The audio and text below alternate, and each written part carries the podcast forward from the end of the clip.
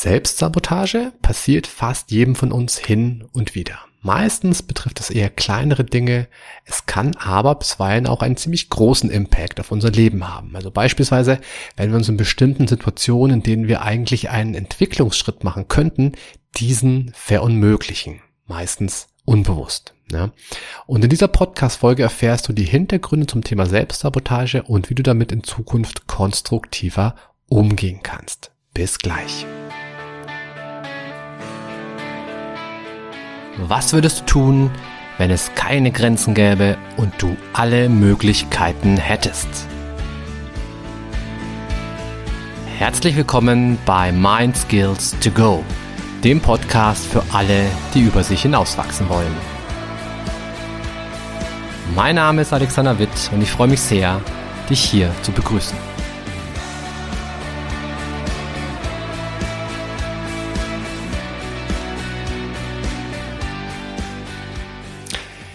Hey, herzlich willkommen zu einer neuen Folge von Mind Skills to Go und heute geht es um das Thema Selbstsabotage und das ist extrem spannend, dieses Thema, weil da ganz viel auf unbewusster Ebene abläuft. Gleichzeitig ist dieses Thema aber auch extrem frustrierend, weil hey, klar, wer sabotiert sich schon gerne selbst, also ich nicht und trotzdem würde ich, würde ich vermuten, passiert es bei jedem von uns täglich in einem ganz kleinen Rahmen.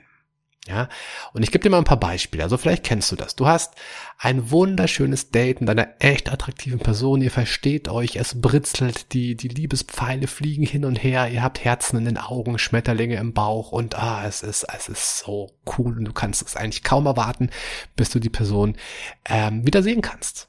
Ja. Und dann beim nächsten Date verhältst du dich wie der letzte Vollarsch. Du bist ekelhaft, du bist gemein, du bist mies, du hörst nicht zu, du passt nicht auf, du bist unaufmerksam und damit ruinierst du alles. Ja, Beispiel Nummer eins. Beispiel Nummer zwei. Angenommen, du bist selbstständig, hast eine echt tolle Anfrage von einem großen Unternehmen bekommen. Das wäre ein Wahnsinnsauftrag für dich. Du hättest quasi dein ganzes Jahresgehalt mit diesem einen Auftrag schon drinnen. Also es ist eine Riesenchance für dich. Und was passiert? Du lässt dir so viel Zeit mit der Erstellung eines Angebotes, dass sich der Auftraggeber für jemand anders entscheidet. Oder Beispiel Nummer drei, du sollst befördert werden. Die Beförderung bei deinem Arbeitgeber steht kurz bevor, du bist schon ganz aufgeregt, es wurden schon sämtliche Details geplant, du weißt schon, welches Team du kommen sollst und welche Aufgaben du übernehmen sollst, also alles ist schon vorbereitet. Dann ist eine Firmenfeier und auf dieser Firmenfeier flirtest du mit der Frau deines Chefs, machst dir schöne Augen und äh, ja, gräbst die so richtig schön an. Und statt der Beförderung bekommst du dann am Ende die fristlose Kündigung. Also das sind alles so Beispiele für Selbstsabotage. Ich weiß, die sind ein bisschen krass, die sind ein bisschen vielleicht auch überspitzt formuliert, aber sowas gibt es. Ja, dass also quasi bevor du die Früchte deines Tuns ernten kannst, stellst du dir selber ein Bein. Gerade in Beziehungen, ja, da findet sich dieses Muster sehr häufig, aber auch, auch in der Arbeit, also überall da, wo es um irgendwas geht. Überall da, wo du erfolgreich sein könntest, wo irgendwas gelingen könnte und dann tust du unbewusst irgendwas, damit es eben scheitert. Und meistens kannst du es gar nicht benennen, du kannst es gar nicht steuern, es passiert einfach. Und am Ende denkst du dir, Mann, scheiße, Alex, was habe ich da schon wieder gemacht? Das gibt's doch nicht. Immer ich, immer ruiniere ich meine Beziehungen, immer ruiniere ich meinen beruflichen Aufstieg. Das gibt's doch nicht. Warum immer ich? Ah, Kruzifix. Ja, und dann ärgerst du dich über dich selber, vielleicht aber auch über, über Gott und die Welt oder über die andere Person, die doof war, keine Ahnung, je nachdem, wie, wie reflektierst, reflektiert du eben bist. Und die ganz, ganz zentrale Frage ist doch an dieser Stelle, hey, warum, warum tun wir das? Ja, also was treibt uns dazu, solche Wahnsinnigkeiten zu begehen? Warum machen wir das?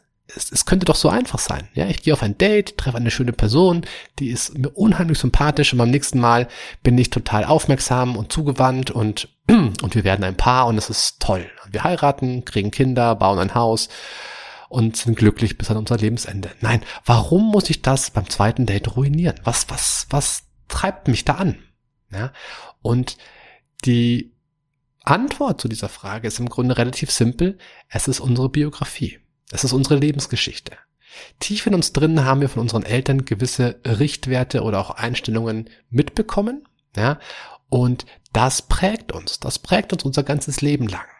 Und es kann zum Beispiel sein, dass du von deinen Eltern irgendwelche Glaubenssätze mit auf den Weg bekommen hast, wie zum Beispiel Leute wie wir machen das nicht. Ja, oder das verdienst du gar nicht. Oder auch sowas Indirektes, ja, dass das Kind von den Eltern schlecht behandelt wird und sich dann später einen Partner sucht, der sie auch schlecht behandelt. Komisch, ne? Aber das ist halt vertraut. Also es gibt tatsächlich den Fall, oder immer wieder die, diese, dieses Phänomen, dass zum Beispiel jemand, ähm, meistens sind es leider Frauen, die vielleicht früher mal in irgendeiner Art und Weise sexuell missbraucht wurden, später sich Partner suchen, wo das Gleiche sich wiederholt. Nicht, weil sie, weil sie das mit Absicht suchen, sondern es ist ein unbewusster Mechanismus, dass ich mir das suche, was mir vertraut ist. Und diesen Kreislauf, diesen Teufelskreis gilt es natürlich dann eben zu durchbrechen. Also das heißt, du kriegst von deinen Eltern bestimmte, bestimmte Werte mit auf den Weg, bestimmte Einstellungen, bestimmte, bestimmt, einen bestimmten Kompass könnte man sagen. Und in dem einen Beispiel, wo du zum Beispiel das, dieses Date hast und im zweiten Date ruinierst du alles, dann könnte es sein, dass da so ein Glaubenssatz am Werk ist, der sagt, hey, du verdienst es gar nicht, mit so einer tollen Frau zusammen zu sein. Und deswegen muss ich jetzt irgendwas tun, damit das Ganze kaputt geht. Das ist natürlich furchtbar, vor allem weil ich erstmal keinen bewussten Zugriff auf diesen Mechanismus habe. Ähm, also die Rolle unserer Biografie spielt, äh, es ist eine ganz, ganz große weil wir nehmen natürlich alles auf. Als Kind nehmen wir alles auf und unsere Eltern sind natürlich die wichtigsten Menschen in unserem Leben. Mama und Papa sind für uns ja wie Halbgötter. Was die sagen, stimmt. Was die sagen, übernehmen wir einfach, ohne es zu hinterfragen. Und das Ganze übernehmen wir sowohl, was die verbal sagen zu uns, als auch was nonverbal passiert. Also verbal könnten es eben solche Aussagen sein wie du kannst das nicht oder unsere Familie macht sowas nicht, wir treffen uns nicht mit solchen Leuten, ja, die sind unter unserem Niveau oder die sind viel zu weit oben für uns. Ähm, also lauter solche, lauter solche inneren Haltungen und Einstellungen übernimmst du oft, weil die Leute, weil deine Mutter, dein Vater es dir einfach erzählt. Wir machen sowas nicht. Ja, also ich habe zum Beispiel den Klienten, den Coachie, der kommt aus einer Unternehmerfamilie. Und ganz wichtig bei einer Unternehmerfamilie ist ja immer, dass man den, den Status nach außen trägt, dass man zeigt, man ist wer. Ja, man ist erfolgreich, man ist etwas weiter oben als der Rest, man verdient mehr, man hat ein gutes Ansehen und so weiter und so fort. Und dieser Klient von mir, der, der ist noch nicht so richtig erfolgreich geworden. Der hat seinen Weg noch nicht so ganz gefunden, der weiß noch nicht so richtig, was er eigentlich beruflich machen möchte. Er hat so ein bisschen eine Ahnung davon, aber er ist noch nicht ganz da angekommen, wo er eigentlich sein möchte. Und jetzt ist natürlich das Problem, dass er dann zum Beispiel Jobs hat, die er dann wieder aufgibt, weil er das einfach nicht cool findet. Wenn er das aber dann zu Hause erzählt, ja, dann kommt sofort, hey, Leute wie wir sind doch nicht arbeitslos. Leute wie wir kündigen doch nicht. Leute wie wir ziehen das doch durch. Ja, kommt dann der Onkel um die Ecke oder der Vater oder die Mutter und sagen dann, nee, wir ziehen das durch. Und dann fühlt sich der Klient von mir immer total klein und denkt sich, ja, scheiße, ich müsste es wahrscheinlich durchziehen, auch wenn es mir vielleicht gar nicht gut tut. Und damit sabotiert er sich selbst, weil eigentlich will er gar nicht in diesem einen Job sein, wo er gerade ist. Aber er denkt halt, er muss es, damit er erfolgreich ist, damit er, damit dieses Unternehmer ansehen in diesem kleinen Dorf, wo die herkommen, damit der Schein nach außen hin gewahrt ist. Ja. Das Ganze kann aber auch nonverbal passieren. Also du bist nicht, also es ist nicht immer so, dass die Eltern sagen, wir machen das und das nicht oder das kannst du nicht, sondern das Ganze kann auch auf einer anderen Ebene passieren. Zum Beispiel, wenn die Mutter das Kind sehr eng an sich bindet. Ja, dann kann das zum Beispiel so eine Botschaft haben wie, die Welt da draußen ist gefährlich, bleib besser bei mir, ähm, ich passe auf dich auf. Dabei, in Wahrheit, braucht die Mutter das Kind mehr als andersrum, weil die Mutter vielleicht sonst ohne das Kind irgendwie einsam wäre. Ja, aber sie tut es so hinstellen, unbewusst natürlich auch wiederum, dass, dass das Kind bitte da bleibt, dass das Kind bitte nicht auszieht zu früh, dass das Kind bitte nicht zum Studieren in die nächste Stadt fährt und so weiter und so fort. Ich habe eine Klientin gehabt, die wurde von ihrem Vater immer schlecht behandelt. Ja, die, der Vater war wenig da, wenn er da war, dann hat er überall rumgenörgelt, ähm, hat sie nicht wirklich supportet, war emotional eher kühl und abweisend und so weiter. Und diese Klientin geriet dann später immer wieder an Männer, die sie wiederum schlecht behandelten. Ja, und Natürlich, warum? Klar, sie hatte das gelernt, sie hatte das übernommen, sie hatte gemerkt, aha, so macht man das, so ist das halt und das ist vertraut und deswegen suche ich mir wieder einen, der mich schlecht behandelt. Und wir haben das dann in unserem Coaching aufgegriffen und thematisiert und überlegt und auch analysiert, warum passiert das und es war relativ eindeutig und klar und sie hat das auch verstanden für sich und hatte dann auf einmal einen Partner, der echt liebevoll war, der sich echt um sie gekümmert hat und der, der immer für sie da sein wollte.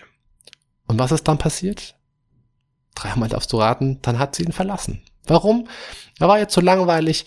Äh, es war im Grunde nicht das, was sie kannte. Es war, war für sie un, unbekannt, das war irgendwie komisch, es hat sich nicht richtig angefühlt. Lieber hat sie sich dann wieder eingesucht, der sie schlecht behandelt hat.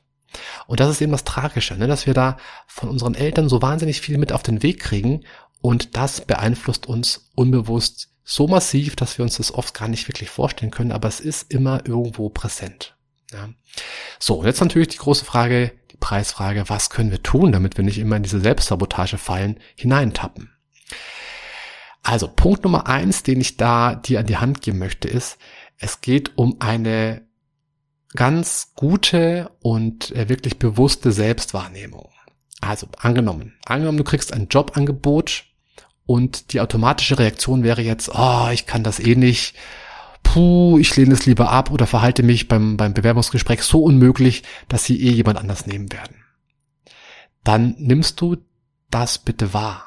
Diese ersten Anzeichen sind die allerwichtigsten. Also sobald du merkst, oh, ich habe ein Jobangebot, dann kommt vielleicht erstmal Freude und dann merkst du vielleicht irgendwann, dann kommen so Selbstzweifel. Da kommt sowas wie, oh Gott, oh Gott, oh Gott, ich werde den Anforderungen bestimmt nicht gerecht werden. Ich kann das doch gar nicht erfüllen und so. Ja, sobald du sowas merkst, solltest du hellhörig werden, weil das könnte so ein Vorbote sein, dass du jetzt dann gleich irgendwann was Doofes machen wirst. Und tatsächlich, also diesen Fall hatte ich auch schon mal bei einem, bei einem Klienten der hätte perfekt auf die Stelle gepasst.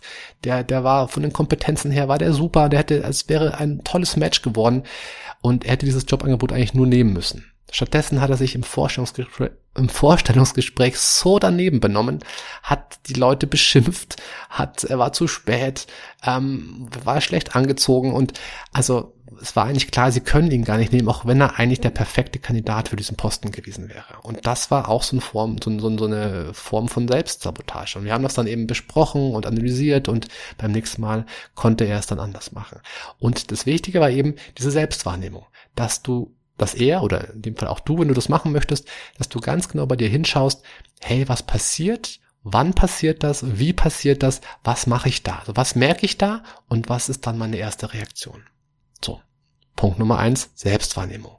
Dann Punkt Nummer zwei, achte auf deinen ersten Impuls. Also wenn du merkst, boah, ich will da eigentlich gar nicht hingehen zu dem, zu dem Jobangebot, zu dem Bewerbungsgespräch, dann ist das ein wichtiger Indikator. Ja, weil das gibt sozusagen die Richtung vor. Sobald du das merkst, ist ja schon der Grundstein dafür gelegt, dass das wahrscheinlich in eine ungute Richtung laufen wird. Ja? Also achte auf deinen ersten Impuls. Das ist Punkt Nummer zwei. Dann Punkt Nummer drei, reflektiere diesen ersten Impuls. Ja, also wenn ich merke, puh, ich will da gar nicht hin zu diesem Bewerbungsgespräch, dann frage dich, hey, bin das wirklich ich? Ist das wirklich mein Gedanke? Oder ist das vielleicht irgendwas Altes aus meiner Biografie, aus meiner Kindheit? Ja, spricht da vielleicht gerade meine Mutter zu mir, die mir irgendwie sagen möchte, hey, Alex, das kannst du eh nicht. Geh da gar nicht erst hin. Du bist eh ein Versager. Ja, also das muss ich mir ganz klar, ganz klar machen und auch vielleicht unterscheiden und trennen, ob das wirklich ich bin oder ob da vielleicht gerade ja, mein Vater, meine Mutter, mein Onkel, irgendwer im Hintergrund zu mir spricht, auch wenn es vielleicht ein bisschen komisch klingt gerade. Aber ich glaube, ich hoffe, du verstehst, was ich damit sagen möchte. Also Punkt drei: reflektiere, ob das wirklich du selbst bist. Dann Punkt vier: wähle ganz bewusst deine Reaktion. Also, lass dich nicht treiben von deinem ersten Impuls, sondern reflektiere es und dann wähle ganz bewusst deine Reaktion. Es gibt einen ganz tollen Spruch von Viktor Frankl, das ist ein ganz berühmter Psychologe, der früher mal im KZ war und da auch ein Buch darüber geschrieben hat. Und Viktor Frankl sagt, zwischen Reiz und Reaktion liegt ein Raum. Und in diesem Raum liegt die Macht zur Wahl unserer Reaktion. In unserer Reaktion wiederum liegen unsere Entwicklung und unsere Freiheit. Also nochmal ganz wichtig, zwischen Reiz und Reaktion liegt ein Raum. Das ist die wichtigste Aussage, finde ich, in diesem, in diesem Zitat. Du musst nicht gleich reagieren. Also so ein bisschen so wie, wie wenn du beim, beim Arzt bist und der macht diesen, diesen Reflextest bei deinem Knie. Ja? Kennst du ja wahrscheinlich, der haut mit so einem kleinen Hämmerchen auf dein Knie und in der Regel, wenn alles in Ordnung ist, schnellt dein Knie dann nach vorne. Das ist so eine Reizreaktionsgeschichte, so ein Automatismus. In unserem Verhalten haben wir auch oft solche Automatismen. Also jemand beschimpft uns und zack, wir schimpfen zurück, ohne groß drüber nachzudenken. Wir können aber, laut Viktor Frankl, auch diesen Raum nutzen, der zwischen Reiz und Reaktion liegt. Also sprich, jemand beschimpft uns, puh, wir atmen ein paar Mal tief durch, halten, halten inne und überlegen uns dann eine passende, eine konstruktive Reaktion. Und das kannst du auch machen, wenn du zum Beispiel eben, ja, dieses Jobangebot hast, dass du dir überlegst, puh, ja, ich will da jetzt eigentlich gar nicht hingehen, aber ich habe gerade gemerkt, gemerkt, wenn ich so das Ganze reflektiere, dass das eigentlich diese alte Einstellung von meiner Mutter ist, die da aus mir, aus mir spricht. Und ich werde jetzt trotzdem da hingehen und versuchen, das ganz bewusst gut zu machen, weil ich möchte mein Muster durchbrechen. Das kannst du machen. Ja, das wäre eine ganz bewusste, eine reflektierte Reaktion. Und dann Punkt Nummer fünf, mach dir immer wieder so oft es geht klar, ich bin kein kleines Kind mehr. Ja, also was meine Eltern von mir denken, ist nicht mehr entscheidend. Ich treffe meine eigenen Entscheidungen. Ich bin mein eigener Boss. Ich bin mein eigener Chef. Denn ganz oft sind wir noch so, so, noch nicht so ganz abgenabelt von unseren Eltern. Ja, so wie bei dem einen Klienten von mir, wo ich, wo ich vorhin erzählt habe, dass es dem immer noch so wichtig ist, was die Eltern von ihm denken. Ja, weil der ja aus dieser Unternehmerfamilie kommt. Und da ist es so wichtig, hey, du bist erwachsen, du bist der Chef, du entscheidest. Und wenn es deinen Eltern nicht gefällt, naja, Mai, dann ist das deren Problem. Ne? Also ich wiederhole nochmal kurz die fünf Schritte, damit du sie dir nochmal mitschreiben kannst, wenn du willst. Punkt Nummer eins, Selbstwahrnehmung. Also achte darauf, was da gerade passiert. Punkt Nummer zwei, spüre deinen ersten Impuls. In welche Richtung willst du eigentlich sofort loslaufen? Punkt Nummer drei, reflektiere diesen ersten Impuls. Bin das wirklich ich oder spricht da gerade meine, eine alte innere Stimme, meine Mutter, mein Vater oder sonst wer? Punkt Nummer vier, wähle ganz bewusst deine Reaktion. Und Punkt Nummer fünf, mach dir immer wieder klar, ich bin kein kleines Kind mehr und was meine Eltern von mir denken, ist eigentlich gar nicht relevant. Ja? Und wenn du diese Punkte für dich beherzigst und in Zukunft mal anwendest, dann bin ich sicher, es wird dir gelingen, ein neues, ein anderes Verhalten an den Tag zu legen. Also du kannst gerne das Ganze einfach mal ausprobieren. Du kannst dir einfach mal kleine Situationen im Alltag suchen, wo das vielleicht passiert. Vielleicht hast du schon so ein paar Situationen im Kopf, wo du das anwenden könntest und dann probier es einfach mal aus. Übrigens, falls du möchtest, ich habe auf meiner Homepage einen kleinen Selbsttest äh, reingestellt, wo du schauen kannst, was für Persönlichkeitsentwicklungsmöglichkeiten du hast. Und da geht es unter anderem auch um Selbstsabotage, aber auch um andere Themen. Also wenn du neugierig drauf bist, wie du dich persönlich weiterentwickeln kannst, dann kann ich dir diesen, diesen Test sehr, sehr ans Herz legen. Der ist kostenlos, kostet 0 Euro. Du musst dich einfach da anmelden mit deiner E-Mail-Adresse und dann kriegst du den Zugang zugeschickt. Und der Clou dabei ist außerdem noch, dass du nicht nur eine kleine Analyse kriegst zu deinem Persönlichkeitsprofil, sondern eben auch noch eine erste oder vielleicht sogar mehrere erste Coaching-Übungen, wie du die ersten Schritte in Richtung Veränderung gehen kannst. Also wenn du möchtest, jeder drauf findest du auf meiner Homepage alexwit-coaching.de und wenn du zum Selbsttest willst, dann alexwit-coaching.de slash Selbsttest. Also viel Spaß dabei und ansonsten freue ich mich, wenn wir uns in der nächsten Podcast-Folge wieder hören. Also bis dann, halt die Ohren steif. Ciao, ciao.